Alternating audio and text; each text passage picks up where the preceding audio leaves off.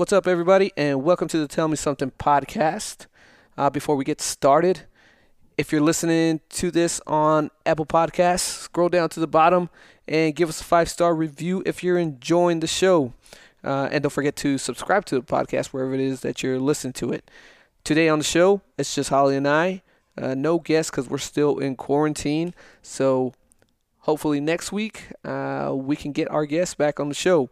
But for now, it's just her and I, and we are talking about our lives in the military and kind of how our journey has gone throughout our 15 and 13 year career in the military and kind of how we got started. So it was pretty fun to talk about and reminiscing on on our military career and our journey and hopefully y'all enjoy it too. So let's get on to the show. Tell me something podcast? Tell me something podcast. Tell me something podcast. Tell me something podcast.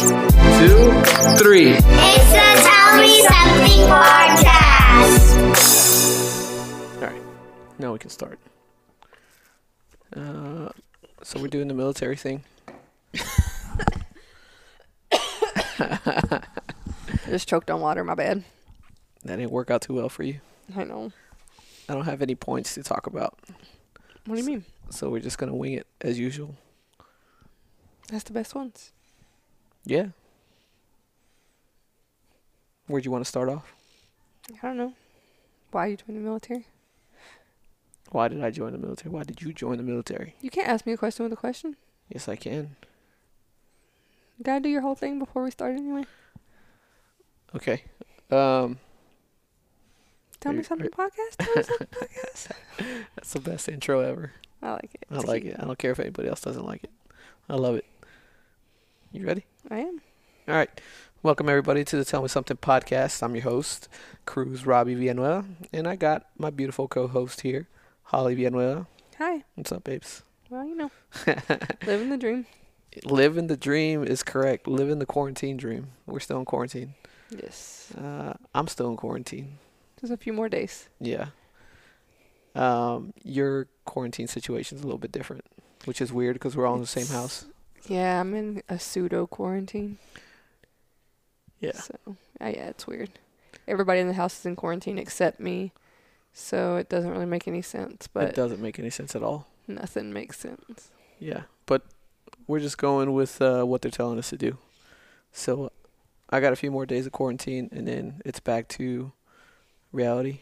Mhm. Back to life. Back to But- reality. On that same token, um, the kids can't go back to school at all next week. So I don't know what they're gonna do when you have to go back to work. You're gonna have to stay home with them. Fuck it, they're on their own. no, because once they start virtual for the week, they can't go back into in person once virtual work has been released for the week. So they won't be able to go back to school until after Labor Day. So we don't have work on Friday, but I think you're supposed to go back to work on Thursday, but you won't be able to because you have to stay with the kids. We'll figure it out. Um, so this this podcast, we decided to go with topic based again, since it's just us two, no guests because we're on quarantine. So uh, we can't have anybody over, but we got a lot of people in mind, um, and I think pretty soon here. That sounded weird, right? Pretty soon, we're gonna have a lot of podcasts recorded, and we're gonna be backed up, and I'm just gonna want to release them like back to back to back. No, but I'm not gonna let him. Yeah, that's not going to be the case. But we have a lot of guests uh, coming in the near future. Uh, in the near future, You're being, you're talking I weird just, tonight. uh, I don't know. Maybe I didn't drink enough water, or the monsters got me all jittery.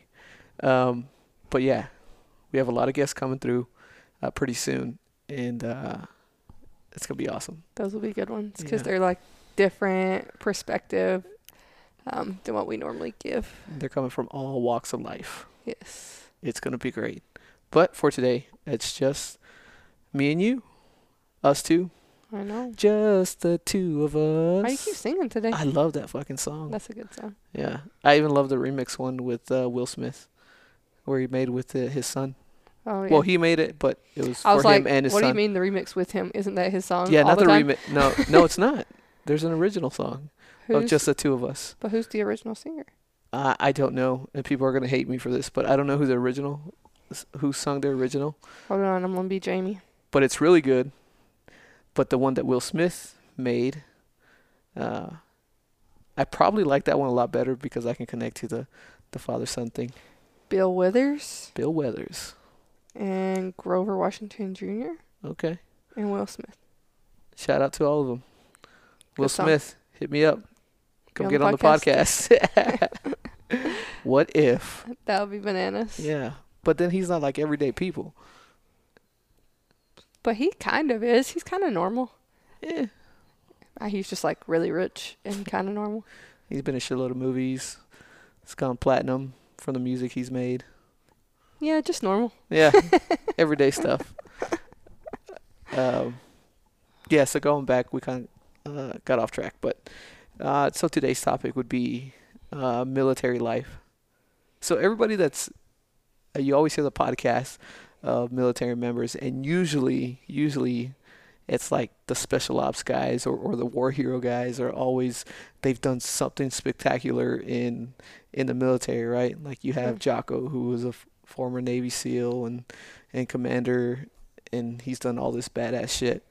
Uh, and then the people he's associated with, so it's always like Navy SEALs, Green Berets, all those guys. Like the people you see in movies. Yeah, and then then there's us.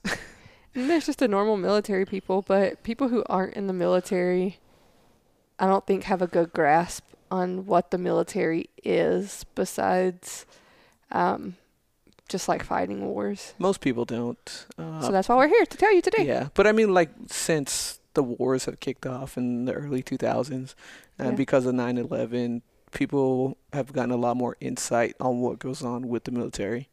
Um, But I think it's pretty streamlined to deployments. It's not like the day to day, like, what do the hundreds of thousands of people in the military do day yeah. in and day out in the United States? Yeah, like the behind the scenes, the Mhm. support, all that stuff. Not the guys kicking down the doors, because that's what Yeah. where most of the books come from, or most of, um, like the the movies come from, and Yeah. it's you see those guys. Um, but then there's us, so we work intel. Um, I think the closest you can get to us in a movie is the the Bin Laden raid. Mm-hmm. You know what I'm talking Zero about? Dark Thirty. Yes, Zero Dark Thirty. So all the boring parts of the movie. Yeah, That's some of the stuff like the do. whole hour and a half where you're like, what is she doing? like that's what we do all the like this is boring. She's sitting at a computer. They're putting pictures together. What is going on? Uh, yeah, that's kind of some of the stuff that we do, right? Not the interrogations part, although there are some people that get involved with that stuff. But on the day to day, we're doing just the boring, monotonous work of And there are some people who love it. Like, yeah, yeah. But before we get into like what our job is, we're going to take you through our journey of getting to where we are today. Yeah. And then we'll kind of along the way tell you the jobs we've had and how what we do in the military. yeah. So, We can start off with you. with me. Oh no, Yeah. you joined before me. Okay, we can start off with me. That's fine. Ladies first, remember? Yeah, so rewind in history way back when it was a dark, cloudy day. No, I'm just kidding. um, yeah, so I graduated from high school in May of 2007. Um, but from so taking it back even further than that, from 2007, um, my 11th grade year in high school, so my junior year, we were mandated to take the ASVAB, which is kind of weird because That's not a thing. Yeah, I didn't think it was a thing. And now that I'm in the military, like, I still don't understand how that's a thing. But we, no joke, were like made to take it. We couldn't skip out on it. So I took the ASVAB. Um, the first question on the test, um, and if you've ever taken the ASVAB, you'll know exactly what I'm talking about. But it's like five gears, and it's like if this gear turns this way and this gear turns this way, which way will this gear turn? Do you know what I'm talking about? Yeah. And I was like, mm, fuck this. And so I just like turned my paper sideways and like wrote my name with bubble letters and like was making Christmas trees. And then you get to, so there, the ASVAB's broken up into four parts. And that's essentially just a test to see what you can do and like what job you can get in the military. Um, so it's broken down into general, which is just like regular everyday questions, admin, which is like, can you do office stuff? Um, electrical, Yeah, which is shit I didn't read, so I don't know what's on there. And then mechanical. mechanical, which is also shit I didn't read, so I don't know what's on there. So that's probably where the gears question fell in. Yeah, so I get my ASVAB scores back, and it was across the board in like the 80s and the 90s. And I realized, like, as I was going through my junior year into my senior year of high school, like, if I didn't get out of Smithville, Tennessee, like, I wasn't going anywhere with my life. Um, and even if I stayed there and went to college, which I had scholarships to go to Vanderbilt, um, even if I stayed and went to college, um, I wasn't gonna get out. Like I was just gonna be stuck. And I have a lot of friends who are there and they're making good out of their life, but it kind of seems like even though they're doing good, they're just stuck. Like they can't get out of that small town. Um, and I didn't want that, so I decided I was gonna sign up for the Air Force. Uh, parents, hundred percent not on board. Um, no one in my family's in the military. So my dad's sister's ex-husband, like if you follow, so my old uncle-ish question mark, uh, he was in the Air Force and just became like this massive alcoholic. He was like maintenance, just like on the flight line, getting off work, pounding beers, and like that's what my dad thought of the whole Air Force. So he was like, absolutely not. And I'm like, mm, you don't really have a choice. Like I'm going. so um, for those of you who don't know, my mom and I have the same birthday. And so I told her, like, if you don't sign for me to join while I'm 17, I'm going to go sign on your birthday and leave. And she was like all up in arms about it. And so that was like really low and shady on my part, but she signed the dotted line so I could go. It's more like a warning, like, hey, this is gonna happen. It, Yeah. it just depends on whether it's gonna happen now or So I ended up leaving for basic training on August 22nd, uh, and my birthday's August 24th. So it was like two days before my 18th birthday, uh, and I turned 18 in zero week of basic training, which happy was birthday. miserable. Get the fuck up.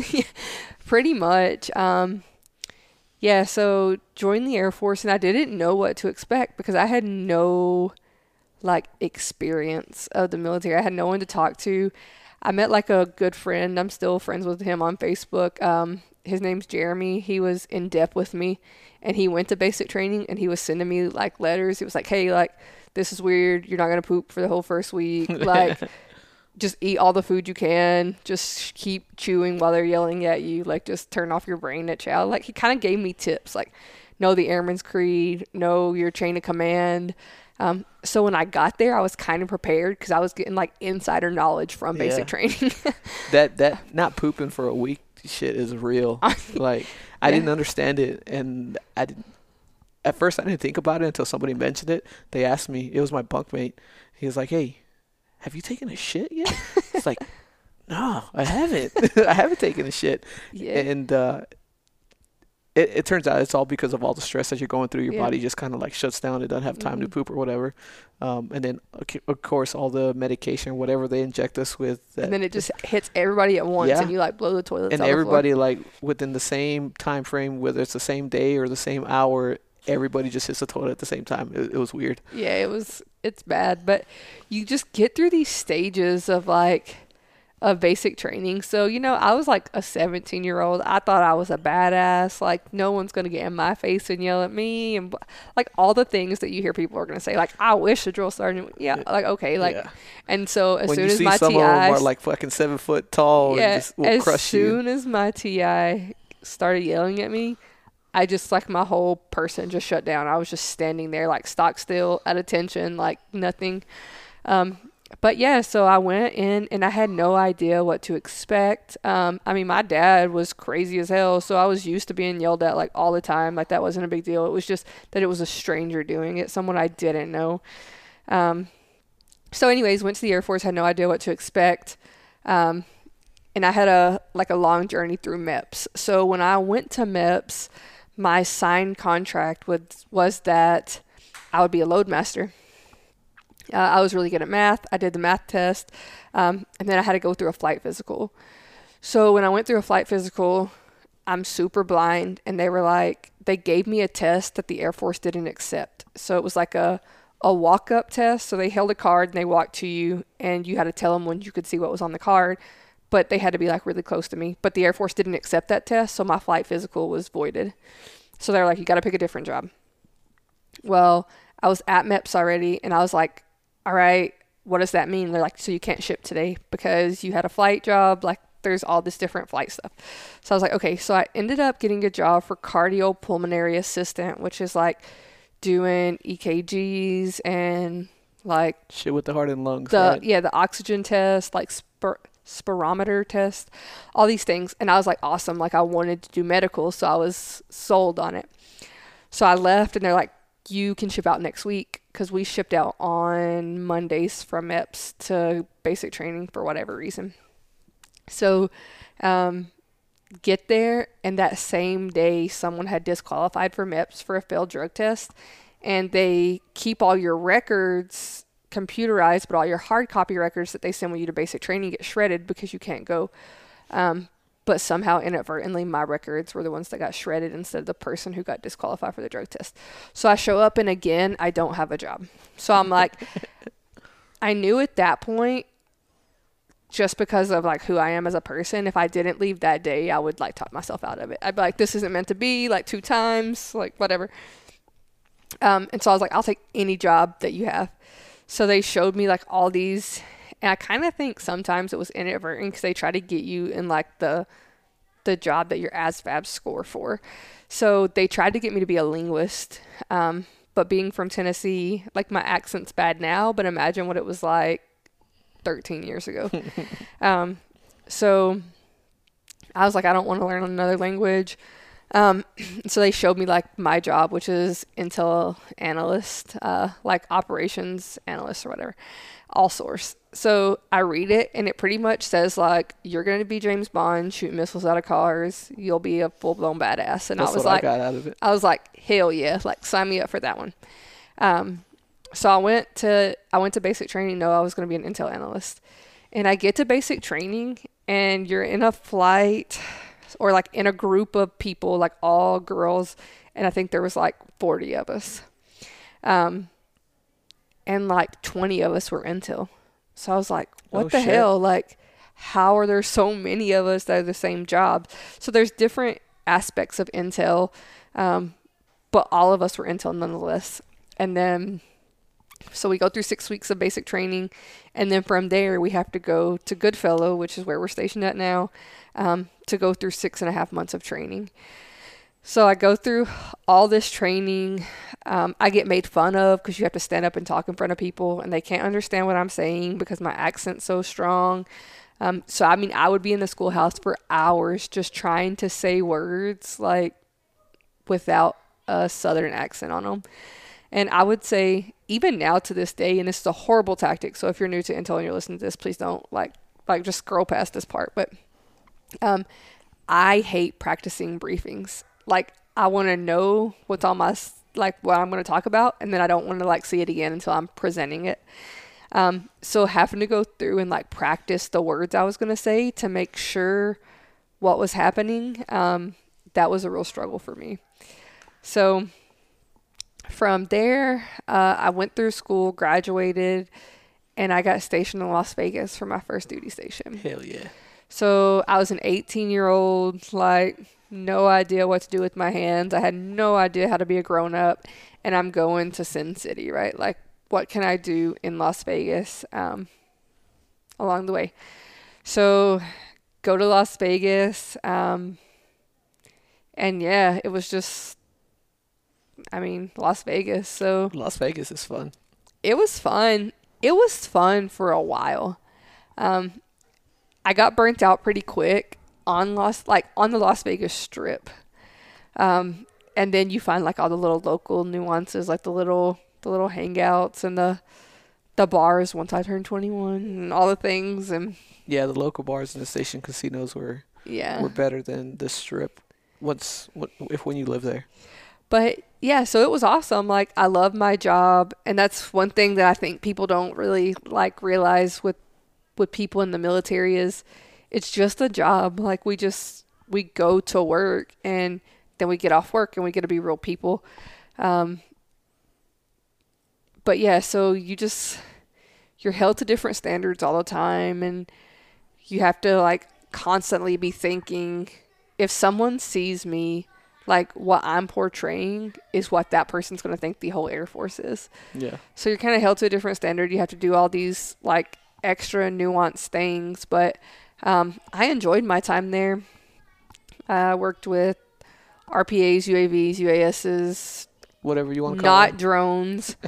um, that's that's one of my biggest pet peeves is when people are like, they're all drones, and I'm like, mm, no, drones have no person in control over them.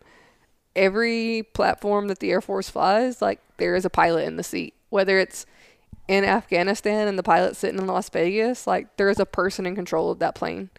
Um, so I really like that. Just is one of the things that irks me is when people call them drones.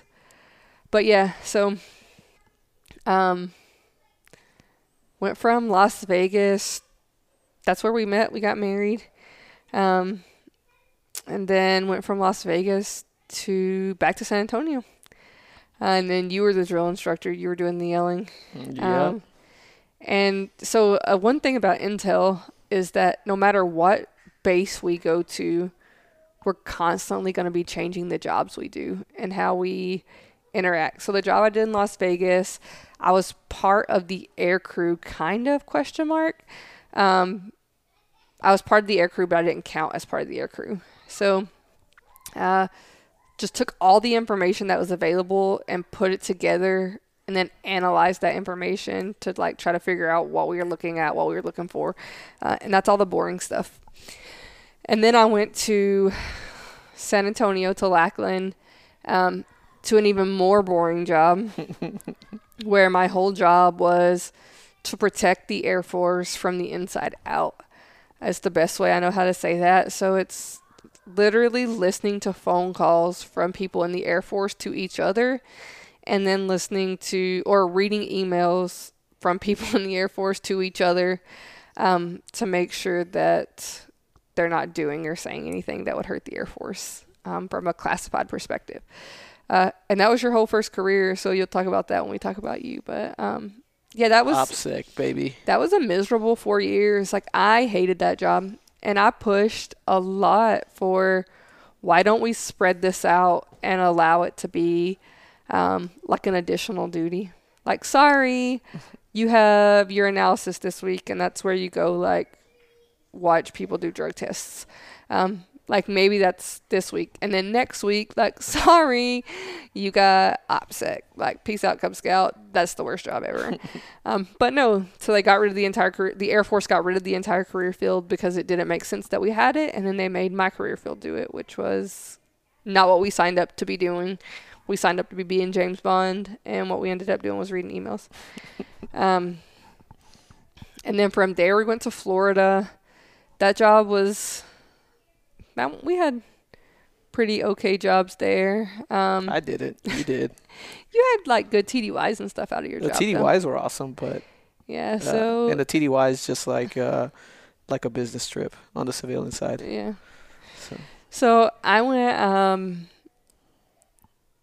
I worked with special forces there, so that was fun. Uh, I never. I will say one thing about working with special forces for like my job in particular is um, people either like buy into it wholeheartedly, like, "Hey, I'm special forces," or they like push back to like, "This is not your job. Is not special forces. You are support to special forces." Um, people have I'm, a hard time I'm definitely the latter that line. in that. So we would get a lot of people straight from basic training. Like they would go to basic training, they would go to tech school here at Goodfellow where they learn their job. And then they would go to their first base. And if their first base is special forces, they think that's what the Air Force is.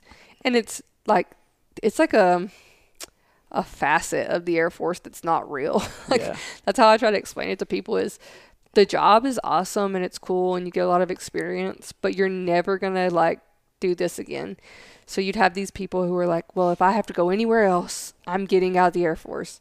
And I'm like, Cool, do you remember when you signed that dotted line and you said, I'm joining the Air Force? Like it didn't say I'm joining the Air Force if I can be in special forces. So sorry about your luck, but you're going to be here for a while not doing special forces stuff. Um, but yeah, so from there, I deployed to Afghanistan. That was that was a really good experience for me. I got a lot of experience. I got put in some positions that I never wanted to find myself in. Um, some real, and I won't say it's James Bond stuff, but I did get like in the like people's lives are sitting in your hands, so you better make the right call. And those are those are hard positions to be in. A lot of times sitting in an office reading stuff, trying to put all the pieces of a puzzle together when you don't have all the pieces to the puzzle, and just make the best call on looking at a puzzle with half the pieces missing, trying to figure out what the picture is going to be. Um, Analysis. so it was that was good. Uh, it man, that was a stressful a stressful five months of life. Um, so yeah, and I think we talked about it a little bit, but I think that's where people get mixed up with the with the military in general is their idea of the military is a deployment. Like you're you're living in these Yeah. tents in the desert and people are shooting at you and you're shooting back and And if um, you're not deployed, you're back home, like training yeah, day like, in and day out. like getting ready. But no, Yeah. it's like we have jobs just like everyone does. So the way I try to explain it in to um to like civilians is try to set it up like a high school. So it's like okay, if we're deployed and we're just go go go go go, think of that like the school year where we're just like go go go go go go. And then summer break like teachers still have to do stuff during like they get a break but they're still training and they're getting their classroom set up and they're getting ready for the next thing. Um, so they're still working and that might be a bad example because they get the summers off but um, it's kind of like that. So like a student in service day where the students don't come to school but the teachers are there. That's us on the normal day to day where we're just there doing the behind the scenes work um, to support the guys who are deployed um, to get the mission done. So, anyways, got my deployment to Afghanistan. Got a drink of Guinness in Ireland. That was pretty bad, eh? Um, and then from there, came here, came back to San Angelo where it all started. So, back to the training environment where I learned how to do my job. Um, I now get to be the person who teaches people how to do their job. And um, it's nice to see how that comes full circle. But it's also a struggle sometimes because you get people who they want the full blown analyst, they want somebody who has experience. And you're like, dude, like they just were a high school senior two days ago. And like you have, they have to go through this training and they're not going to be top of the line. So I struggle a lot with that. Um, trying to explain to people like you have to curb your expect your expectations to what Yeah. these people can handle. because they just throw anybody in these well not any anybody but they don't like bother and go like hey do you have any background or experience in this job that we're doing Yeah. the expectation is you come in here and we're going to train you and equip you with everything that you need to know and what you need to do the job it's uh, no experience needed really like there's no you don't need a bachelor's degree you don't need two years of this kind of experience it's just you graduate a basic military training come here and we got you Yeah, and then we just have to train you up. And the the basis of technical training, or if you're familiar with like Army, it would be AIT. I don't know what it's called for Marines. Maybe the same thing, or be- Navy. I- yeah i'm not sure but essentially, it's like the the training on how to do your job. And so, since our job in in all source intelligence is so vast, we just have to in six and a half months throw a little bit of everything at you and hope you retain a quarter of that because the other three quarters of what we're teaching you you're not going to need for your first job. Yeah. So like if we go back to what i said earlier every base we go to we're going to do a different job. So at every one of those bases we go to an additional training which is called a formal training um, intelligence formal training unit and that unit is solely focused on training you for the mission that you're going to support Yeah. um, yeah so there's a lot more training that goes into uh, after what happens here this is just like the foundation the Yeah. foundation of skill set that you need so when you go to your next unit whatever the mission is they train you up on that specific mission and, and whatever you're doing so there. we're the we're essentially the gen ed to your bachelor's degree Yeah. Like we're giving you the basic general knowledge that you Mhm. need and then each place you go you'll get those specific specific classes that you need to be successful in where you're going. You just keep building on that. But then we get into the thing where you have somebody who can talk in front of somebody because that's our job is public speaking. We have a lot of struggles with that. Our job is to talk in front of people and to give them information so that they can go out and kick indoors and fly planes and make informed decisions. Um, but then you get people who can talk in front of people but don't know how to teach. And there's a huge difference in that. There's a huge difference in being able to public speak and being able to teach someone information. Um, and I think when we get people back here to be instructors, they're not, we don't have criteria really for that either that says you need to have some kind of training under your belt or know how to instruct. And then again, we send you to training but, to learn how to do But there's still an that. application process, so that's where it's Yeah. different. They they still consider who they're who we're bringing in. yeah. Um, so there's a little bit of a barrier, as opposed to uh, everybody coming from basic military training to get trained up on this job. Yeah. And then sometimes people don't make it. And I think that's like one of those hush hush things that the military doesn't talk about. Is like you sign up for this job, but that doesn't mean that you're going to make it through training. Yeah. And so our training is 100% in the classroom. Like you're not out freaking climbing walls and fast roping out of helicopters. Like you're no shit for six months sitting in a classroom with no windows, like doing doing work, um, grinding through it. And sometimes people just can't take that level of stress um, where they're getting asked questions and they don't know the answers and they have to public speak almost every day and they have to put this stuff together with little to no time Yeah. um, and and people really struggle with that and we just have to tell them you know like you're you're a good asset to the air force you're just not good for this job Yeah, and people will wash out, and uh, m- like civilians don't really expect that when when you talk about our kind of training, or even in some other fields like admin or finance or um, services, whatever it is, and people wash out out of every career field. Um, and some of the highest washout rates uh, that the Air Force has, um, they're not what you think. Like it'd be special operations, so combat controllers and and uh, PJs, uh, TAC Ps, like all those guys. Like yeah, they have a high washout rate, but they're not the only ones with a high washout rate. yeah Like uh, Brian Belford, when we were talking, yeah the air traffic control uh, school, the washout rate rate was completely high. Like from the initial school, it was- it was high, and then it just got higher with each. Uh, like the first base that you went to, because you still had to to qualify there, Yeah. and it, it was nuts. Uh, also, linguists they have a pretty high washout rate when they go to but you know what Monterey. and we get like we can digress on this but with linguists the thing that just blows my mind is they're in training for over a year so like a year plus to learn a language and they have to learn how to read write speak translate um, all the things. And there are people who know the entire language like they can speak it they can read it they can write it but at the end you have to take a test. And if you fail that test, then you can't go on to do that career field. It's- So it's there are people who are just like they're fluent in this language, but they can't pass the test. And so they go do a different job and it's like maybe we could I don't know if refine that process is the right word, but it's like we just spent a year training this person and then at the very end, like the last box to check, they're like, mm, go do something else.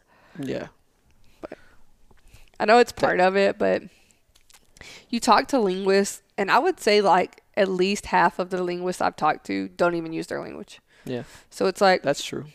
Like, where's the where does the line get drawn? Where it's like, we're not in this country now for you to l- use that language. We're not at war with that country, so you're gonna go learn something else as soon as you get out of here.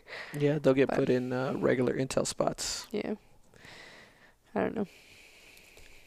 But yeah, definitely that's a like I know linguists who have no joke used their skills, like gone to countries, done treaty agreements, like translated all the things, but I also know people who is like, I've never used my language skills. Yeah. I definitely had a different route than what you had. Yes. Because mine was pretty streamlined. Like I, I knew going to basic training what my job was going to be, and that's what I've done for, for 13 years. I had And- I had a guaranteed job going into basic training, but But it changed along your route. yeah, so yeah, five years in, the job changed without me requesting or trying to change the job. So go through your story before you jump to your retrain. Yeah. So I was one of the guys that was like, I'm never going to join the military. That's stupid. Like only people that don't have a future join the military, right? Like that was a mindset that was uh, that I had, and that's kind of what was drilled into me. uh, although Chewy had joined the military in, uh, he joined the Navy in '96 or '97 or something like that. Um, so my brother, he went. My brother was in the military, and my dad was uh, in the army for three years back in like 73 or something like that. And I- don't know much of his experience. He didn't talk about it that much. I just know he went to Germany and came back. He he dealt with missiles. That's about it. Um, but he hasn't told me any stories. Uh, Chewy has told me some few stories about the Navy, and that's crazy. I'm gonna get him on the podcast soon. But anyways, so I started out uh, graduating high school. I was like, yeah, I would never join the military. I went to Sul Ross uh, to play football. That didn't work out. Uh, I ended up dropping out. I got kicked out, uh, put on academic suspension. I left with a 1.8 GPA. Um, so then after that, I started going to community college and I started working. And I was like, this is only temporary. I'll uh, I'll get my grades back up. I'll go to UTEP, so University of Texas at El Paso, and uh, I'll walk onto the football t- team there, and I'll go back to playing football and, and graduate, and then life will be great, right? Big time wrong. Um, so I did go to community college. I did get my grades up, but I never transferred to UTEP. I did the community college thing and working for about a year, and throughout that year, I was still working out a lot. Uh, so I was in shape, um, and I was going to community college and making good grades. But on the other side, I was just partying a lot.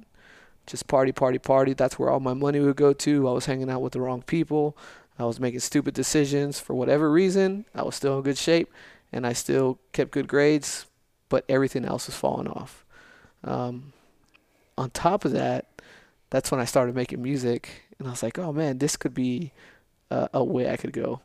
Um, but so summer of 2004, um, that's when I realized I was like, fuck, man, I'm not doing what I thought I was gonna do and go transfer UTEP and play football. I'm just drinking all the time. Uh, I'm around people that are like just doing drugs, selling drugs. I was like, something needs to change. So that's when it hit me like, I need to join the military. Like Chewy was in the Navy and it worked out great for him. He's doing good things. Um, so yeah, that's what I'm gonna do. So automatically, I was like, I'm gonna join the army. That's what, like, that's what I'm built for, right? My dad was in the army. Like, uh, I was a jock in high school, and so that's what jocks do: join the army and, and go fight, right? And uh, uh, I didn't tell anybody. I was just besides my friend. But then Chewy got wind of it. He's like, "Hey, I heard you wanted to join the military and you could join the army." He's like, "Why do you want to join the army?" I said, ah, "I just, you know, it's uh, it's an itch that I need to scratch, and uh, you know, and I'll get in the fight with the army." He's like, "All right, cool, man. I'll I'll go take you to take your ASVAB because he was a Navy recruiter at the time." so I went to go take my ASVAB. I was in and out in 20 minutes. Yeah, and he's like, "What the fuck, man? Like you already finished?" I was like, "Yeah." I didn't give a shit. I just went in there and I was I was skimming through questions and I was just pretty much Christmas treeing the shit out of that test. And I ended up scoring a 64 was my ASVAB score overall. And he's like, "All right, man, like you did okay, like pretty good for especially just being in there for 20 minutes and then getting out." He's like, "All right." So when I got my ASVAB score, um, I had a list of jobs that I could get. Um, I was like, "Cool, For the army? yeah, yeah." For for or it gave you all the services. Oh, And so it had all the services, and the list was fucking huge. I was like, all right, this is awesome. And uh, I went to go talk to an army recruiter, and I was gonna go infantryman. It's like, hey, this is what I want to do. I want to fight. He's he's like, all right, 11 Bravo. That's what's up. And then, uh, man, they were pressing to get me in there. And then I talked to Chewy some more. He's like, hey, before you sign anything, before you do anything, let's go. Uh, let's go talk to the Air Force recruiter. I was like, nah, man, I'm just gonna join the army. I'm gonna go fight. It's gonna it's gonna be awesome. He's like, let's just go talk to see what they have to say. If you don't like it, then you can go. I'll like I'll take you to go sign all the contracts and help you out. Help you out. I was like, okay. So I went over to the recruiter, uh, to the Air Force recruiter, and we were talking to him. And uh, um, Intel was one of the things that he's he's like, hey, you could do this Intel, and just like you said, he was reading the job description. I was like, are you saying I can be James Bond? like this is what I'm gonna do? I was like, bro, you got me. Like I'm sold. Let's do this. So then after that, I signed up with a recruiter, but I was in DEP also, so delayed entry program for six months. So July, that happened in July. Um, I waited. I kept on working, and I waited all the way until um, January before I actually left for basic training. But during that time, you had to keep on going back and forth between um, your recruiter and MEPS, and MEPS is a uh, what's it called? Military Entrance Program Service or something like that. Yeah. But that's where processing service. I a processing service. So that's where you go and you get all your paperwork done. You get your uh, your doctor's visits. They test you. Um, you do all sorts of shit. So when I started going back and forth and they were doing all the tests, it turns out I'm officially colorblind. So I'm colorblind. My depth perception sucks, and my hearing was really bad, like not to normal standards. Everybody's hearing is bad on that test, though. I swear, I, that test is the worst. Military, shout out. Come up with a new damn test. Yeah, so my shit, like, I was just fucked, right? And the entire time I was like, "Dude, what? Like, I'm good. I can see red. I can see green. Um, but I guess by military standards. Did you do the dot test Yeah. where it's like, tell me the numbers in the dots? Yeah, and there are some numbers that I can't see within those dots, but what the fuck ever, right? um, so I came back from all those tests and, and I got the results back. And then after that happened, my job list that was filled fell down to uh, four jobs. By then I had already picked the Air Force. Like I'm going to Air Force. So the job list that was that was filled up with uh, for the Air Force side dropped down to four jobs, and one of them was uh, um, the ESA job, so the OPSEC job, which fell under Intel. The other one was cardiopulmonary assistant, which is weird, uh, but I didn't want nothing to do with medical. And then one of them was services, I think, and I can't remember what the fourth one was. Yeah. But uh, but I remembered. I was like, my recruiter was telling me this Intel job was I was gonna be fucking James Bond. So that's what I want. Give me that. I'll take Intel. Uh, my ASVAB scores were good enough for it, so I was like, oh, I guess you know I'm a smart guy, whatever. Um, so I went with that one, and um, I kept on bugging my recruiter because I was in the delayed entry program. I was like, hey man, just give me the earliest date to basic. Like I want to leave as soon as possible. And then uh, my brother Chewy had told me, he's like, make sure you get a guaranteed job before you leave because if you leave and you get to basic training, they'll give you whatever job comes first, whatever the Air Force wants you to do. Yeah. So make sure you signed a guaranteed job. So uh, along the way, my recruiter, he's like, "Hey, I got this date for you," and I was like, "Am I gonna get Intel?" He's like, "Well, uh, there's no openings yet, so you'll just go and and maybe you'll get it when when you get there." It's like, nah. So that pushed me back like a month or two. Um, uh, if not, I would have been fucking uh, one of the other three jobs that I could have gotten. Uh, probably services. but I left to basic in January, and basic like that was my first taste of military. I really didn't know what to expect. Everybody does the um, let's watch Full Metal Jacket. It's that I opening never watched scene. that movie until like two years ago. Yeah, it it's fucking great, right? Like that that opening scene is the best, and so everybody watches that before they go to basic, and so some of them have the expectation. The ones that don't know anything about the military, and that was me. Um, Chewy and my dad never gave me too much information about it, um, but that was me. like I watched uh, Full Metal Jacket, I was like, "Oh shit, this is gonna be crazy," and it never got to that extent. Like I never got punched or kicked. I got cussed at and yelled at a lot, but um, that was no big deal. Uh, so I went to basic, did my six weeks, and it wasn't too bad. Like the hardest part about basic training for me, uh, for everybody it's different, uh, but for me was you had you had to wake up early, like really really early. We were waking up at 4:45. I, I'd never done that before in the past. Um, every day, every single day, um, and then you're you're going to bed at like 10 at night. Yeah. So, it, and then sometimes you had to do uh, what are called EC shifts, so entry controller shifts, and that's just like um, Guarding the door. Yeah, guarding the door or night guard. So, and they were in hour, hour and a half shift. So sometimes you had to do that. So you get your sleep cut. Um, so that was one of the hardest parts, and then not being able to eat whenever you wanted. Yeah. That really sucked for me. Like you're you're used to snacking or just you know you get bored you go to the fridge and look for something or you go you're gonna go watch TV or whatever.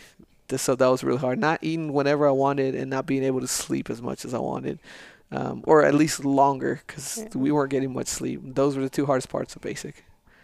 Um, Yeah, when my family came to pick me up from basic, like every minute that I wasn't actively doing something, I was asleep. yeah, Like in the car, sleep. In Mhm. the hotel, I, they were like, "What do you want to do? Sleep." like, yeah, like, I don't care what you guys do. Take me to a bed. Like, don't talk to me for a couple hours. yeah. Uh, I slept so much that weekend. Yeah, and I'm already prone to. Well, back then I was already prone to falling asleep in the car anywhere we went. Uh, and after that, it was like i in a second. As soon as I sat in the car, just I knocked out. Uh, we went to the hotel. I knocked out. Yeah, it was the same thing. Everywhere we went, I was just passing out. Um, but yeah, the, basic was badass because that was my introduction to the military, and I fucking loved it. I loved it because it was everything that I was looking for. It was like being on the football team but getting paid for it. Yeah. and without i guess hitting but like it was everything i ex- i expected.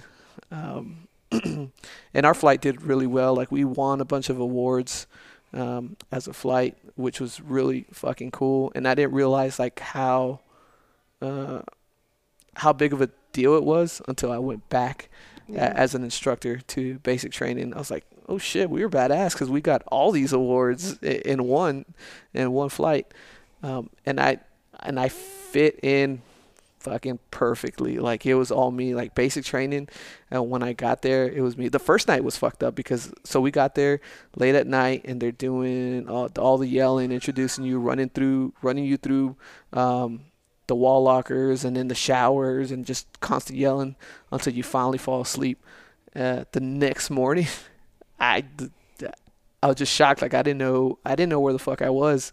I just, I just remember the door banging, and then it swings open, and then there's yelling, and I slowly get up and I'm like, and I'm looking around. I was like, where the fuck am I? What the fuck is happening? And then I just hear my instructor, what the fuck are you doing? Get the fuck out of bed. Because I was just sitting up in bed trying to like uh, gather myself. And then after, but after that, it was it was money. Like I was on point everywhere. So, God, I had like totally forgot this until you just said that. But there was a mix up in my planes getting to San Antonio. So everybody gets the basic training on Wednesday night. Is that right? Uh, Tuesday night. Tuesday night. So I don't know what happened, but I didn't get there until Wednesday night. So everybody was there. They like knew the routine. They knew how to like get up, get all their shit together, like brush their teeth in three seconds, and like line up by the wall um, for PT or whatever we had to do the, in the morning. I had no idea what was going on because when I got there, everybody was already in bed. So they were like, go in there. This is your bunk. Go to sleep. And I was on top bunk. So I'm like trying to be really quiet. I like go to sleep. And then the next morning, like everybody gets up and they're all doing stuff. And I was like, somebody, like anybody, all 40 of you guys, like help a sister out. Like, what do I do? And they're like, shut up. Like, just follow people. And so we're like in the bathroom. Everyone's like, like two swipes of the toothbrush. Yeah. s- Like throw some toothpaste in your mouth and bounce. Like, Yeah. so we're all lined up, and I just had no idea what I was doing. It was, God, yeah, it was a mess. Yeah. But you slowly just get into the routine where like people are yelling, and you're like, okay, like whenever you're done, that would be great, and then Yeah. you just go on about your day. the so it was weird because I was really good at everything in basic training, like everything that basic training entails. I was really good at good at, and that's because of my mom. Uh, Yeah. Like she was worse than any drill instructor could ever be. Like in basic training, uh, they launch your wall lockers or or your clothing drawers. They flip over beds. They make a mess. They get in your face. They're yelling at you. Spits flying on your face. Like that was nothing. I grew up with that shit. on top of like swinging. So my Yeah. mom was like, she was hitting us, right? She was spanking us and and and slap us every once in a while. So I was like, this is nothing. There. Only once did I come close to my drill instructor uh, hitting me, and uh, but I'll t- I'll tell that story in a minute.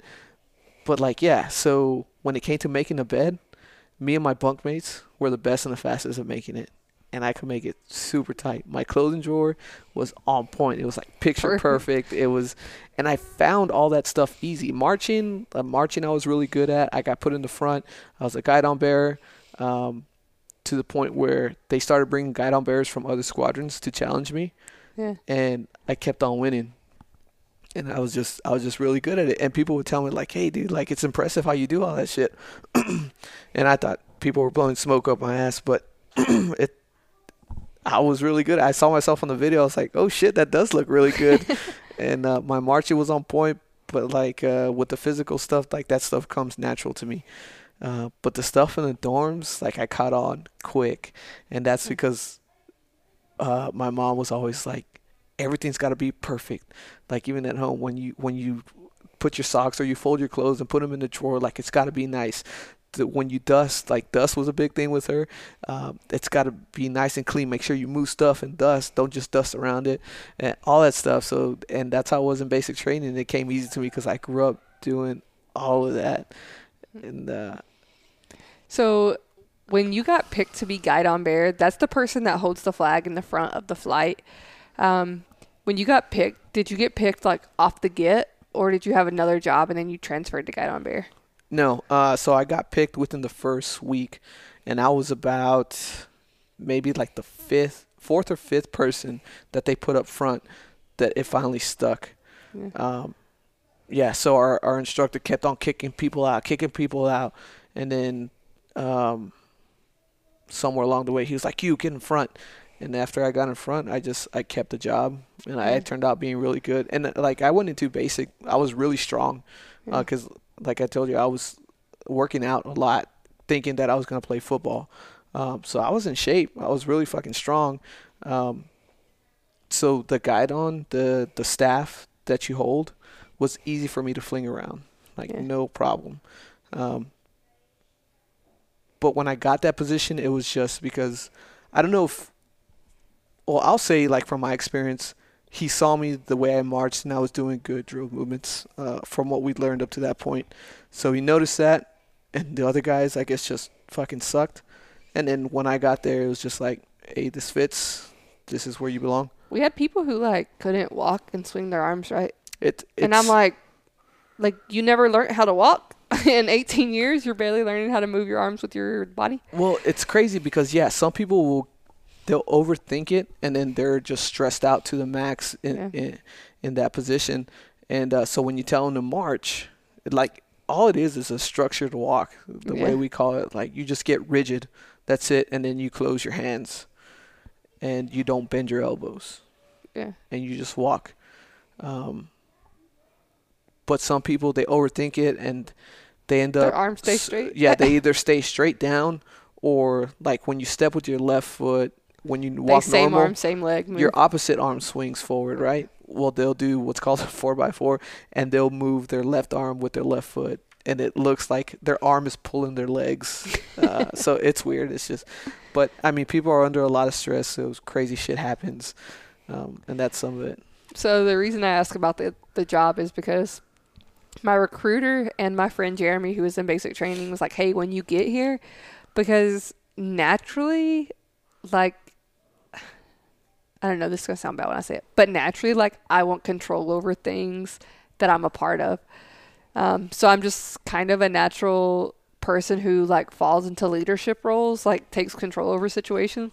But they were like, whatever you do, don't do that when you get to basic training, or they're gonna make you be dorm chief.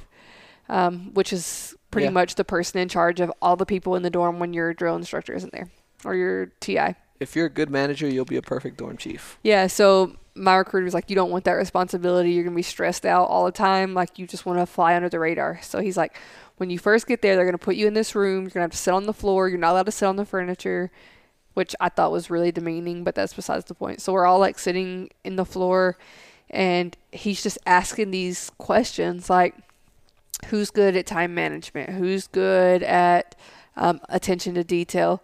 And he, my my recruiter had drilled in me like do not say you're good at anything. Like Yeah. you just sit there and you don't raise your hand for anything.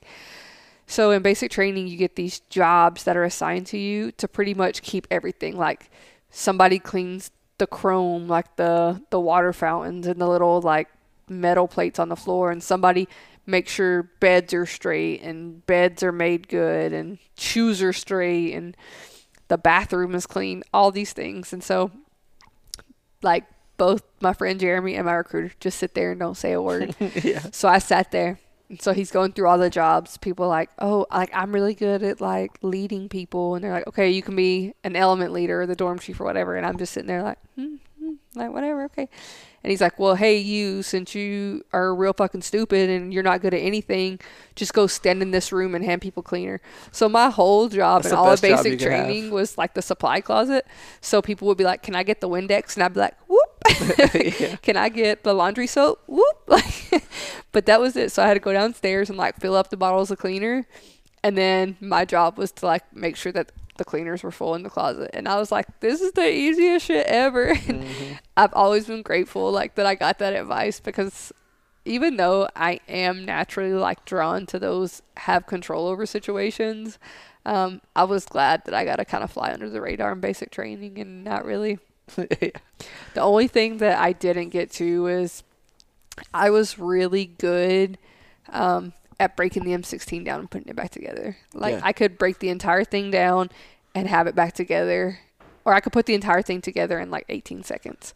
Like I was fast at putting it back together, and so we would have competitions in the in the dorms, like who can take the gun all the way apart and put it back together the fastest. Um, but there was a different country because on Lackland there is the international school, so you have people from different countries that come there to go through training. Um, and there was people from Nigeria that came and they wanted to come see our basic training, so I had to go down in front of like all these Nigerian people, um, and they were like. I don't know, princes or something. They were like super. They're like, don't look at them in the eyes. We had like all this stuff, like keep your head down, all the things and all we had to do was stand there and like break down the M16 and put it back together. And I got picked out of like all the all the female flights in the MBMT at the time to go do it, and I was Nice. like, hell yeah. But besides that, all I did was hand out Windex. I lucked out because as a guidon bearer, when it came time to set up the dorm, you just gotta leave every time and go yeah, they said thing. your job is to go practice with the guidon and get better. Yeah. Like okay, so get up, get dressed, make my bed, uh, make my bunkmate's bed, uh, clean our area, and then we bounced. we go downstairs and, and we'd practice uh, with the guidon. Was he the backup guidon? Yeah. Yeah. Yeah. So it worked out for us. Um, yeah. So basic training. So it was everything I, I, I wanted in the military, right? Right off the bat. Everything after that was kind of. I've I've never really. I've. So I have, but after basic training, it went into regular Air Force. So you're It's not really. job. Yeah. Um, especially being in the intel world where it tends to be more like your day your regular nine to five office job and uh, although you do some cool shit a lot of the time that's what it feels like uh, I, and i mean you even get stuck in, in little cubicles or small offices and and we always work in buildings with no fucking windows so get used to the artificial light Yeah, Um, that that was hard for me. It's just not being able to see outside or go outside without it being a whole process. Yeah. Like badging in and out of the building, making sure that everything's yeah, it's just that was frustrating for me. Yeah, so going to tech school right right after basic training, it was like night and day because basic training was like, hey, this introduction to military and standards and and it, it's rigid and you know you it's what you think the military is going into to your job training and it just where you still march around uh, to and from class. You're still wearing your uniform. You're still saluting officers. Um, but when you get into the job it's just like this just feels like a regular job. Like if i'm working in an office uh, which sucked for me Yeah. because i'm more on the active side. Like i'd rather be working on my hands. Um, Working with your hands. yeah, working with my hands uh, rather than just like sitting somewhere and, and typing or, or whatever it is you're doing on the computer or with paperwork. And that was one of the reasons the army appealed to me. That and like I was gonna get the chance to fight, which is all I wanted back then. But I'm glad that didn't happen because I probably wouldn't be alive today. Uh, yeah, I'm pretty sure that would ha- would have happened. Um, but I got through it finished my training back then. The job that I was in, so doing OPSEC, uh, and OPSEC is Operation Security, Operation Security, um, and it's just making sure you're mitigating. I don't even know how to explain it.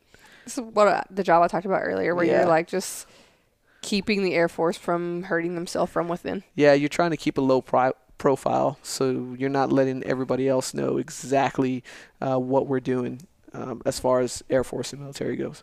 Um, but our training was only six weeks, so I was in, I was there, graduated, went to my first duty station in San Antonio at Brooks City Base, which it was great. It was up and down, um, but my first duty station was awesome. Met a lot of cool people. Camaraderie was the best at my first duty station. Uh, so when you go to your first duty station, if you're not married, you move into uh, we call them the dorms. Uh, in the army, it's the barracks, um, and it's co- it's just like living in a college dorm. Um, and everybody just partied all the time. And when you wanted something to do, you just walk around the dorm. Somebody had the door open, and you go hang out with them, and that's just the way it was. Uh, I was lucky that I turned 21 when I was in training, so I didn't have to worry about uh, drinking underage or anything like that. Um, the job absolutely sucked. Yeah. It absolutely sucked. It was boring. I hated it. Um, but the people there at that unit were freaking awesome. I also I got in trouble a few times there, uh, and because I had awesome leadership, except for one guy. One guy tried to get me kicked out, but everybody else stood up for me, and uh, they helped me out. And because of them, I still have my career today.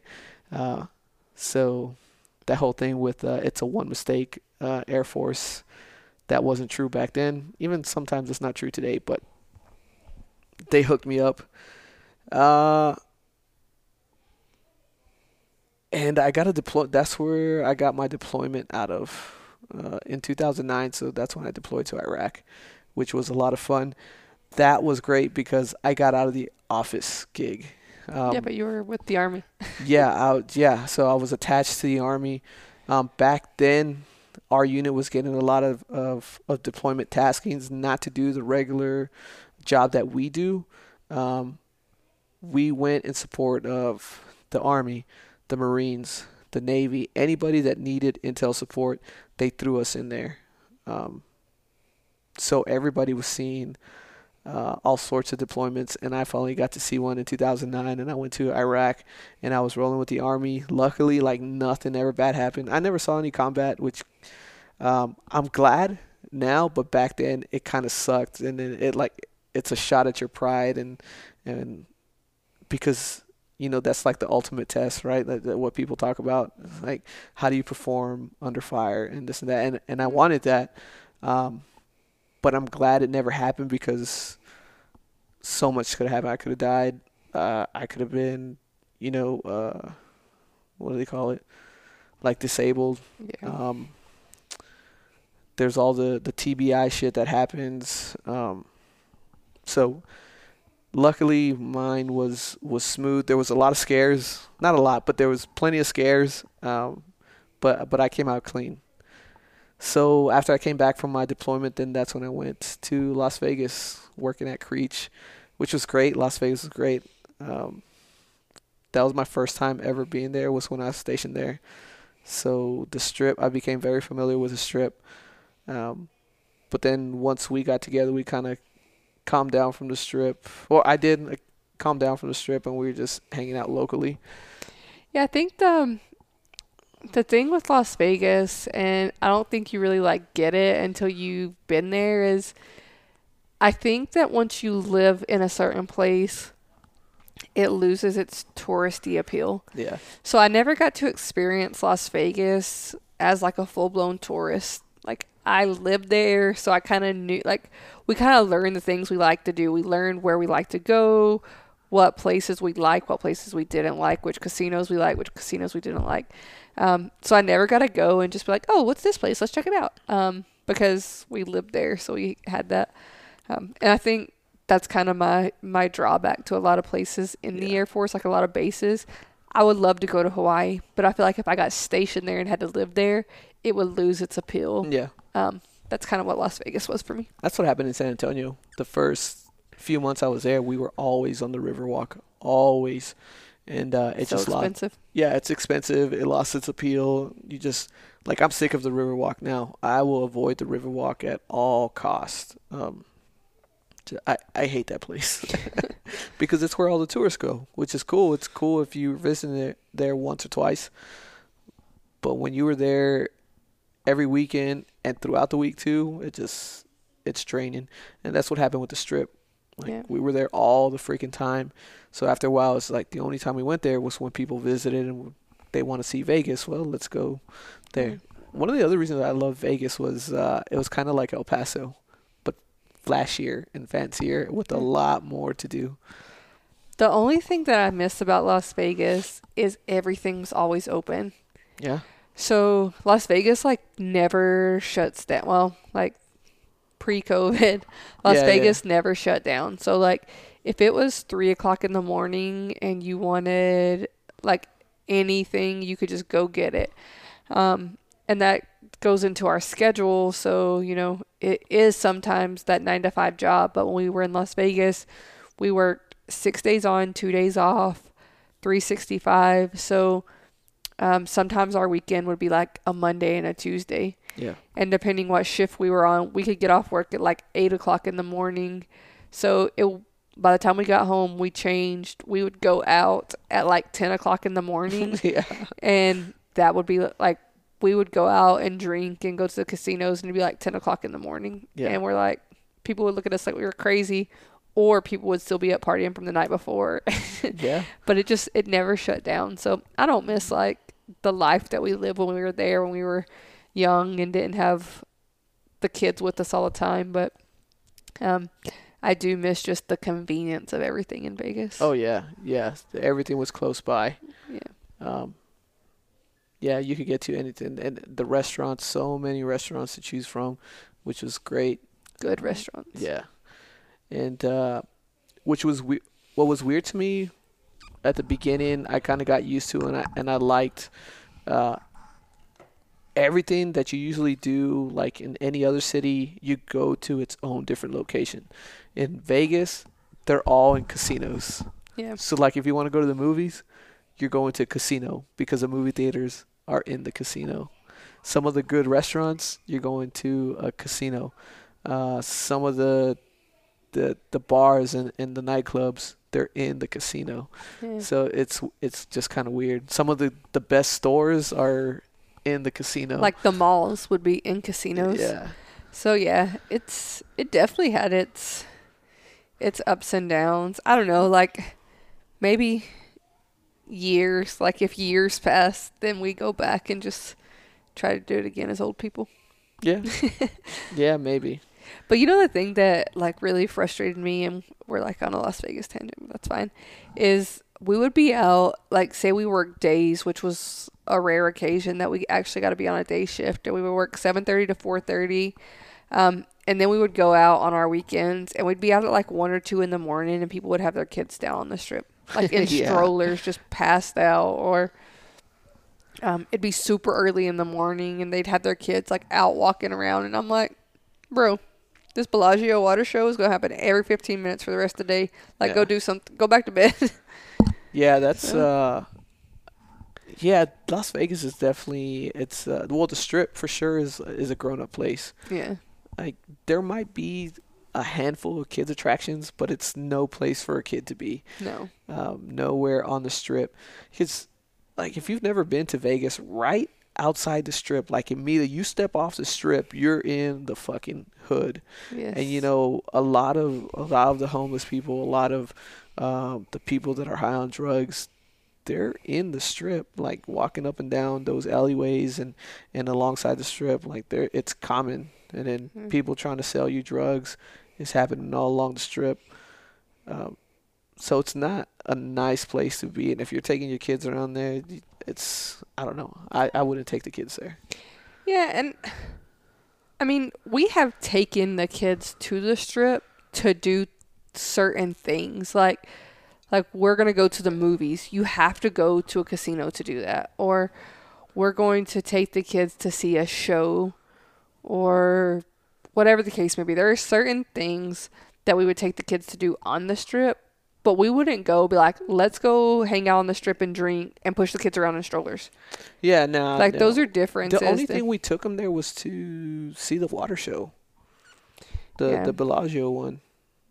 Um, I think we ate dinner and then bounced. Yeah, so I mean, like we would go to restaurants on the strip and we would take the kids with us and we went to see the water show and we would take the kids. But it's like there are people who go on vacation to Las Vegas and they just walk the strip from like morning until night just drinking all day and they're like pushing their kids around in a stroller. You, you see some crazy shit on the strip. Uh, Yeah. yeah, a lot of it from tourists. Fights are extremely common. Yes. That's nuts. And people walk barefoot on the strip. That's, weird. so gross. yeah. And like I was thinking about this a while back, but I used to wear high heels like all every time we would go out on the strip, and I would walk around in high heels for hours, and my feet would be fine. And now I wear them for like ten minutes, and I'm like, this is bullshit. Like, take these shoes off. Yeah.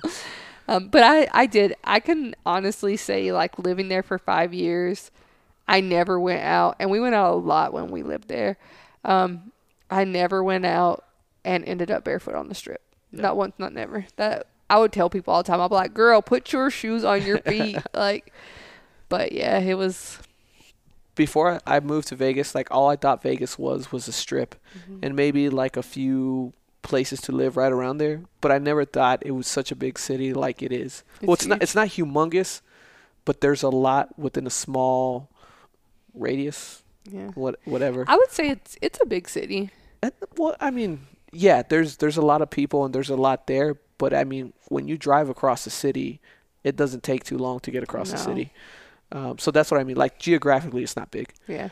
um, but there's so much to do um, outside of the strip, and I didn't know that about Vegas until I actually moved there.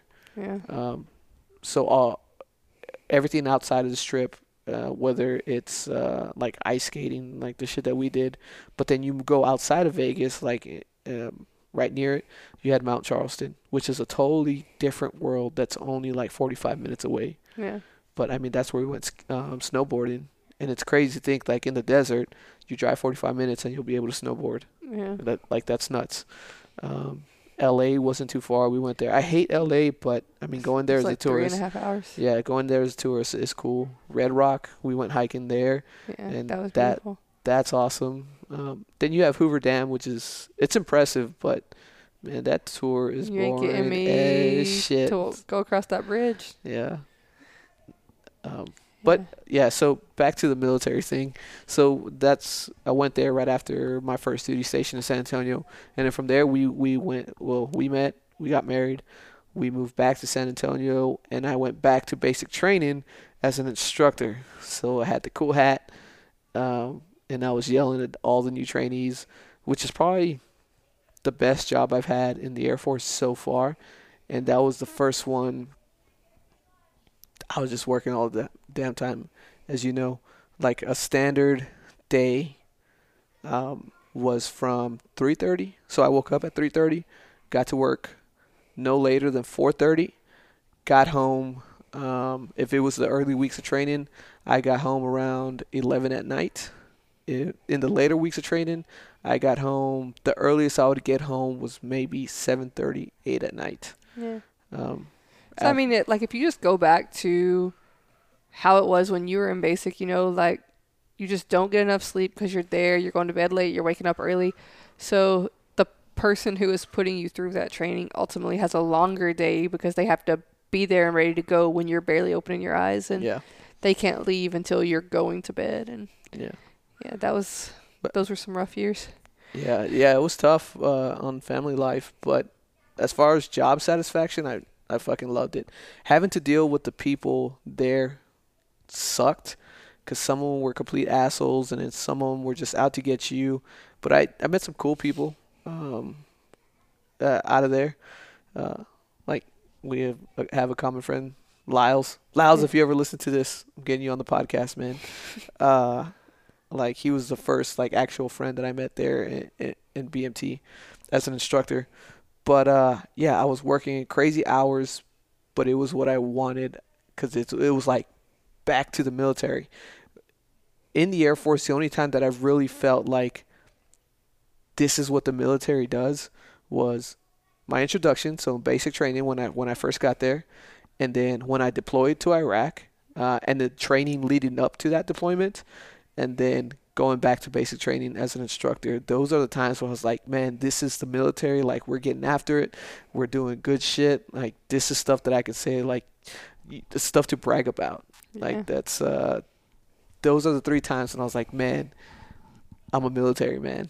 But I think civilians think the same thing. Like when they think of the military, those are the only things that they have Yeah. in their brain. There's not like the the day to day where you're just going to job and you're like cleaning gym equipment and you're cooking food and you're um Yeah, because we have all sorts of jobs, right? it's not just intel. You have people that that work in offices that are doing finance. You have people that are strictly doing admin work for all your records in the military, all medical jobs that you can do on the outside, you can do in Yep. the military. services, and the medical people. It's weird. I've talked to some, and they have to go to work in their uniform, so their Air Force uniform. And once they get to work at the hospital or clinic, scrubs. they have to change into scrubs. Mhm. and then when they get off of work, they change out of those scrubs back into their uniform, and then they go home, which sucks. But Yeah. they they do it for a reason. I can't remember what it is. Cuz their their scrubs have to like go through a special like cleaning process. So just yeah, sanitize. Yeah, it's like a biohazard thing. Yeah, and then then you have your other jobs, services. So they're more. They kind of branch out into So they like they do DFACs or like our dining facilities. So they cook, they work at the gym, they work at the hotels on base. yeah They're like just your standard like housekeeping really Yeah. uh type of job. yeah, uh, and then you have all your people that work on aircraft, uh, and some of them. So you have the maintainers. Uh, they work on different aircraft all over the Air Force.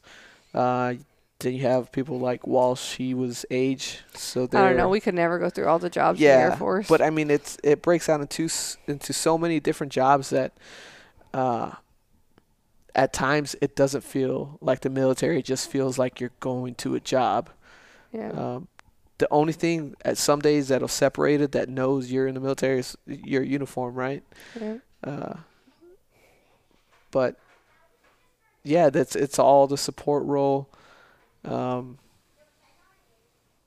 Sorry, I didn't mean to go on a tangent. You were talking no, about no, when you fine. like those were the times you felt like you were really in the military. Yeah, yeah. So so those three times, being an instructor, being in basic training, and then deployment. That was like, man, this is what the military is. Everything else is just kind of like the build up. But it's the, Mm. it's the boring part, the do the the mundane stuff that you do every day, uh, and it, it, sucks at times. And every once in a while, you'll you'll you'll get that job satisfaction. Like what we're doing now is great because we're teaching, so we're actively doing something day to day, and uh, you're interacting with people, and then you'll you'll see it with them that when they learn, they're like, when they get it, that's like the part that Mm. that's the that's the job satisfaction part. Yeah. Yeah. So oh, so after Lackland, then we went to Hurlburt Field, and I wasn't working special operations. I was working some.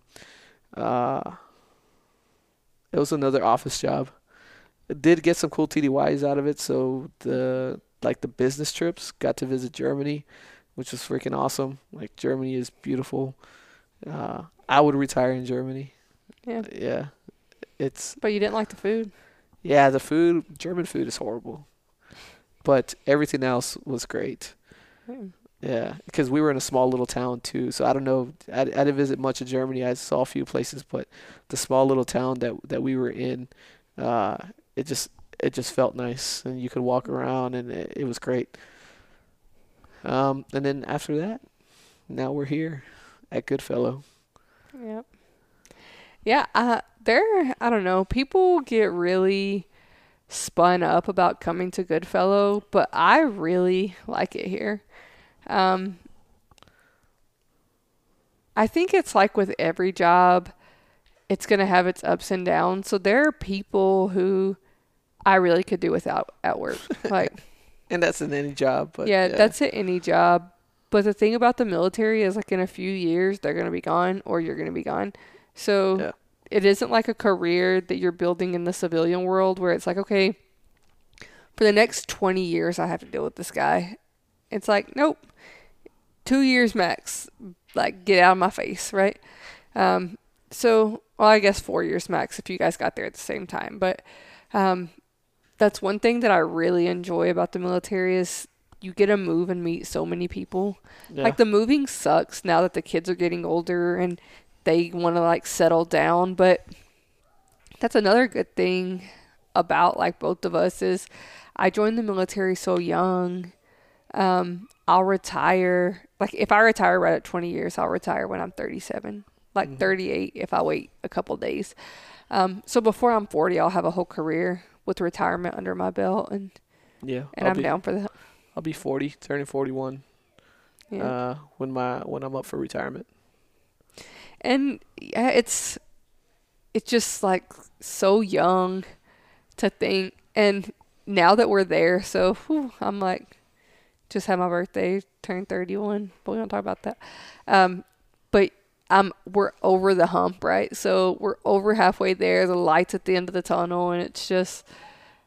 Is this what I want to keep doing after I hit that 20 mark or do I want to get out and and settle down and put roots somewhere. And I think we're kind of unsure of where we're going to go with that. Yeah. I mean, for me, I'm not unsure. I'm retiring at 20, no matter what. Um, I just, I love the military and I love everything that it's done for me as a person and for us as a family. But um, I've I've hit the marks that I Yeah. wanted to hit. Like making making the next rank, making master sergeant, becoming a senior NCO, like that's a personal goal of mine. But if I don't make it, um, I'm okay with where I'm at. Just just calling it a day and hanging up my 20 years. and Yeah. being done with it.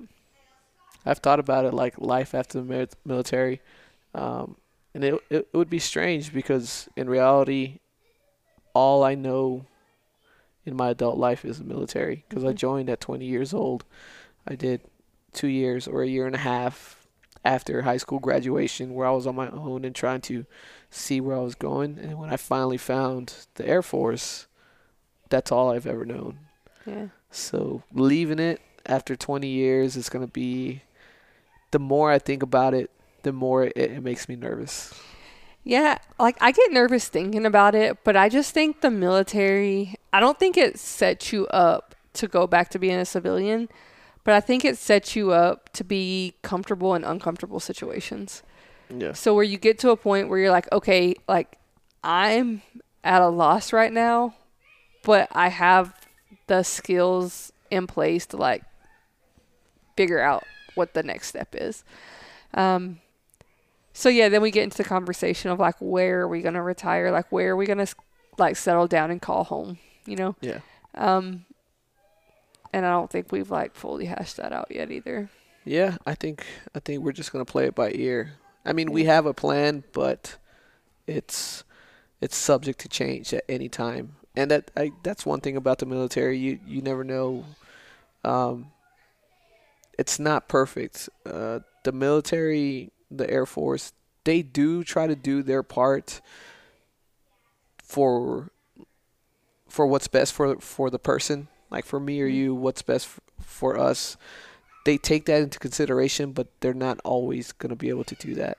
So like Yeah, with with with Marla, Yeah. like her and her husband were geographically separated when they were married for what a year or 2 Mm. and that's just because that's how their assignments worked out and eventually they came back together when they're here at Goodfellow but So we got lucky because we have the same job. So every place that I can go, you can go.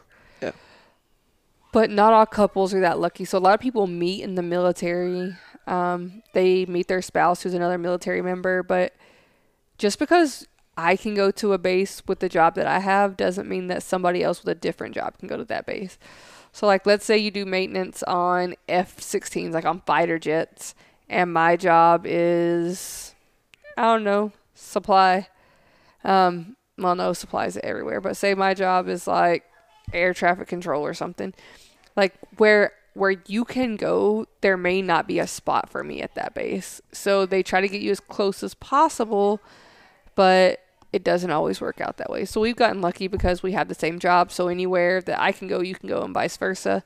Um, but there are a lot of couples who don't have that. So yeah we've gotten really lucky and then there's always deployments and, and short tours a short tour is where you go um, on your own yeah for a year. for a year 365 days uh, without your family so They they sprinkle in a little two weeks at six months to make you feel yeah feel better about yourself, but that's about it. yep Mhm. Yeah, so it's it's not easy uh, being in the military. So that there's always that, um, but it does get um, at times just monotonous, and uh, it, It just it turns into a, turns into a nine to five. Yeah. Uh, but when you get hit with those deployments or those training taskings or and, and stuff like that, or when it comes time to to PCS or, or move to a, a new assignment and you're you get into different training, like it goes back to like this is the military, this is this is what I know. Yeah, and you, I don't know, like, I don't like to get into the struggles too much of the military, but what people don't see is like, when something happens, you can just call on your family to be there for you, and we don't have that in the military. Yeah, So when, when like, no joke, the shit's hitting the fan and you need support, I would say like 90% of the time you're not gonna have that support. Yeah. Because the only support you have are other people who are in the military yeah, and they can't stop doing their job to help you yeah, just like you can't stop doing your job but you need help um, and so that's hard especially so when i went to afghanistan you had to go tdy to germany Mm-hmm. so there was a period of about what six weeks where we both weren't there yeah, um, and so we were kind of hands tied. My, we ended up like my mom came down and kept the kids, which was such a blessing. But um, like Murphy's Law, right? So I deploy and then you get TDY. So my mom's there watching the kids. And then while she's there watching the kids, Braylon broke her arm and had to go into like extensive surgery to get like rods and pins put in her arm. And both of us were gone. Uh, so you're always going to run into those like one-off situations where you're like, man, it would be so much easier if I was just at home where my whole family support was there. And then you get in situations where you're like, mm, I will never move back here. yeah. um, Yeah. And it's just, it's, I don't know. I think I'm really thankful that I got put in a position um, where I figured out life on my own without the overbearingness of like having family because when I go home to visit and like my sister doesn't answer her phone and then my parents are like, well, I'm just going to show up at her house. Mm, pump the brakes. You better never just show up at my house. like that's not a thing. But yeah, um, I think, I don't know. I've just, I mean, it's been 13 years that I've, that we've kind of just been on our own, like only relying on each other. So, you just get into a groove, but there are definitely things that you miss out on and that you lose out on Yeah. being in the military. Yeah, it sucks. Like we're we're away from family all, all the time. Uh, aside from the times that we go visit, which is once, maybe twice a year, uh, if that.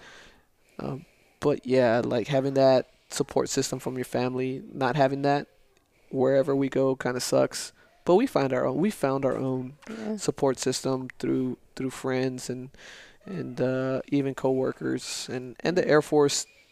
Uh, they help a lot, right? Yeah. it's not going to be personal, but uh, they do what they can to help.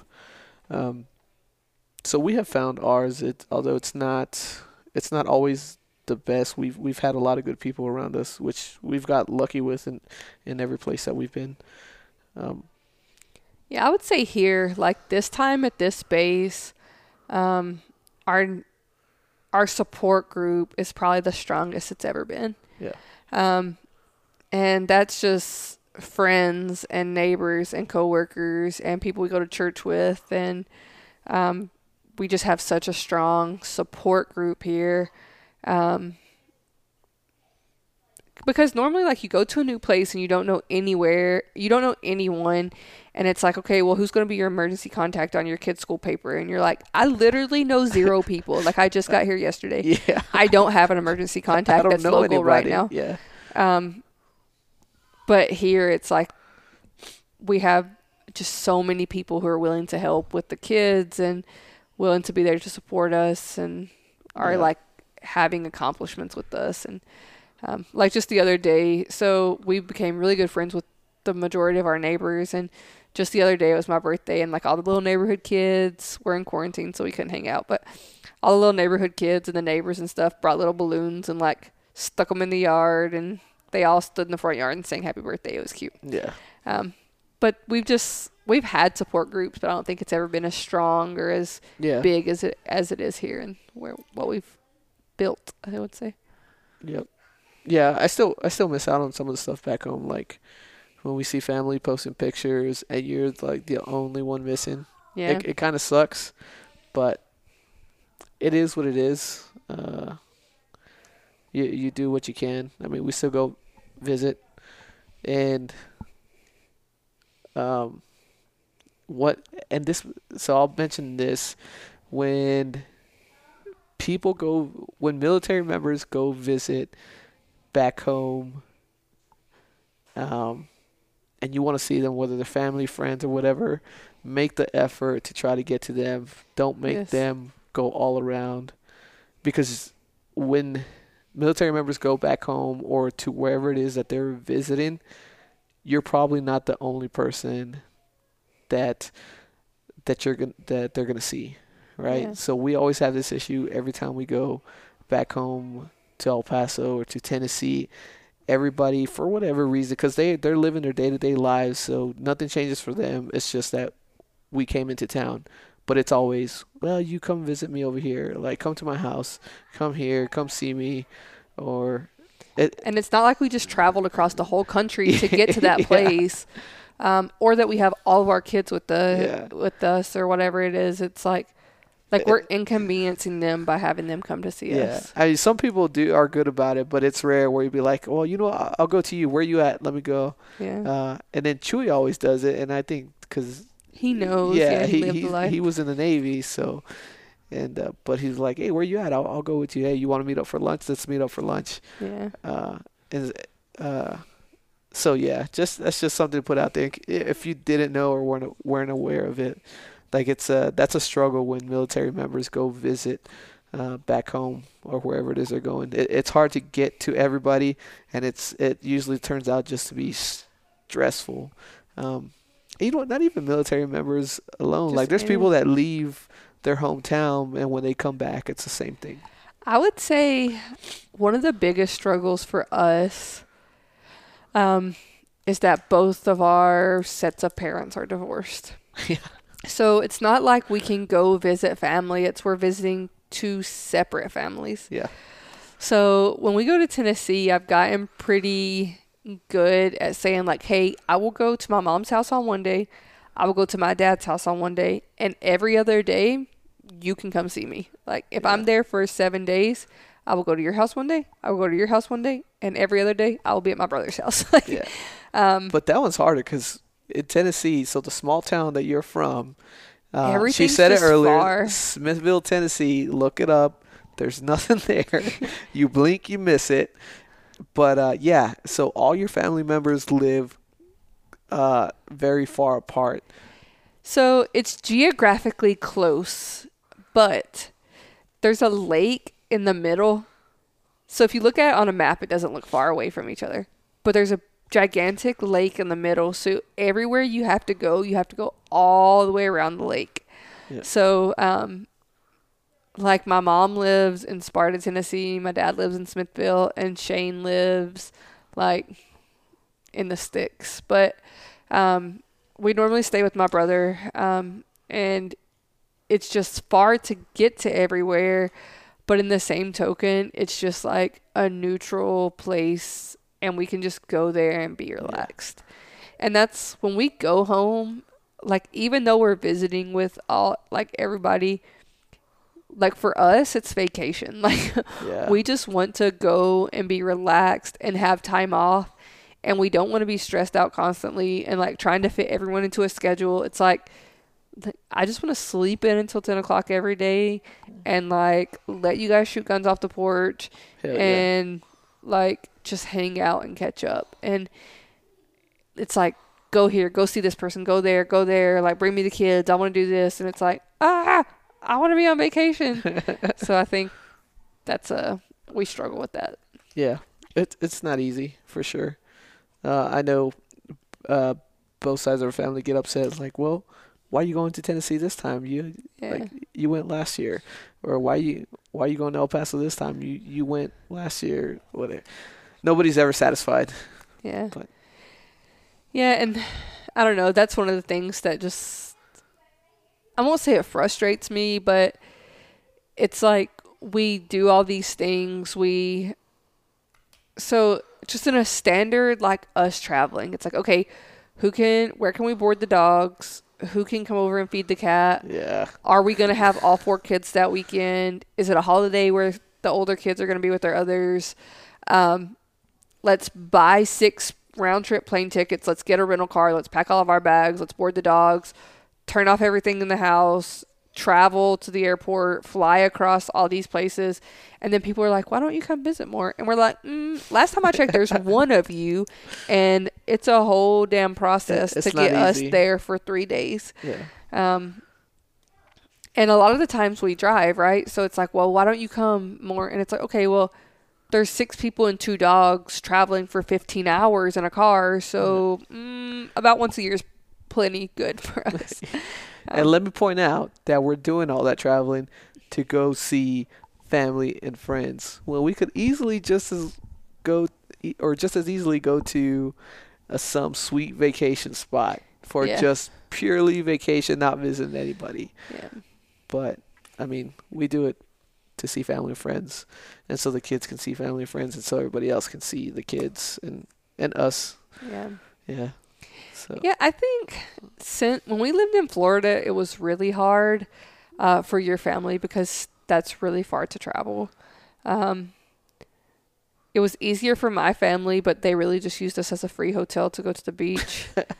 um, and then when we lived in San Antonio, we really didn't get any any family or friends to come visit unless they were coming to San Antonio for something different. And then it was like, oh shit, we forgot you guys lived here. What's up? Do you want to do lunch? Um, but n- it was very rare that somebody came and was like, hey, we're literally just coming here to visit you. yeah. Um, and then here, probably this is the first time that we've had visitors from both sides of the family literally just come to visit. Yeah, because there, Um, there's nothing to see in San Angelo. Yeah. and it and it's out of the way of going anywhere else. So it's not like, hey, we're on the way here, so we'll stop in San Angelo. No, yeah. San Angelo's completely out of the way. So, Hmm. but a little bit closer. But I think uh, we can we can stop our rants. Yeah. Uh, we kind of went everywhere in every direction uh, with our military lives in this one, but it was cool. It was. It, Yeah. I think it was a, a good It talk. answers a lot of the questions that people have that we never really like get around to, yeah, to hopefully. talking about. um, or at least they're hearing our thoughts on it. Whether Yeah. they accept it as like that's the way it is or, or not, whatever, that's up to them. But that's uh, yeah, that's our two cents on on our military life and a little bit of on on our background. And uh, there's a lot more stories that go into there because Yes. this military life has been fucking crazy. Some of it's been a shit show. Uh, a lot of it has been great though.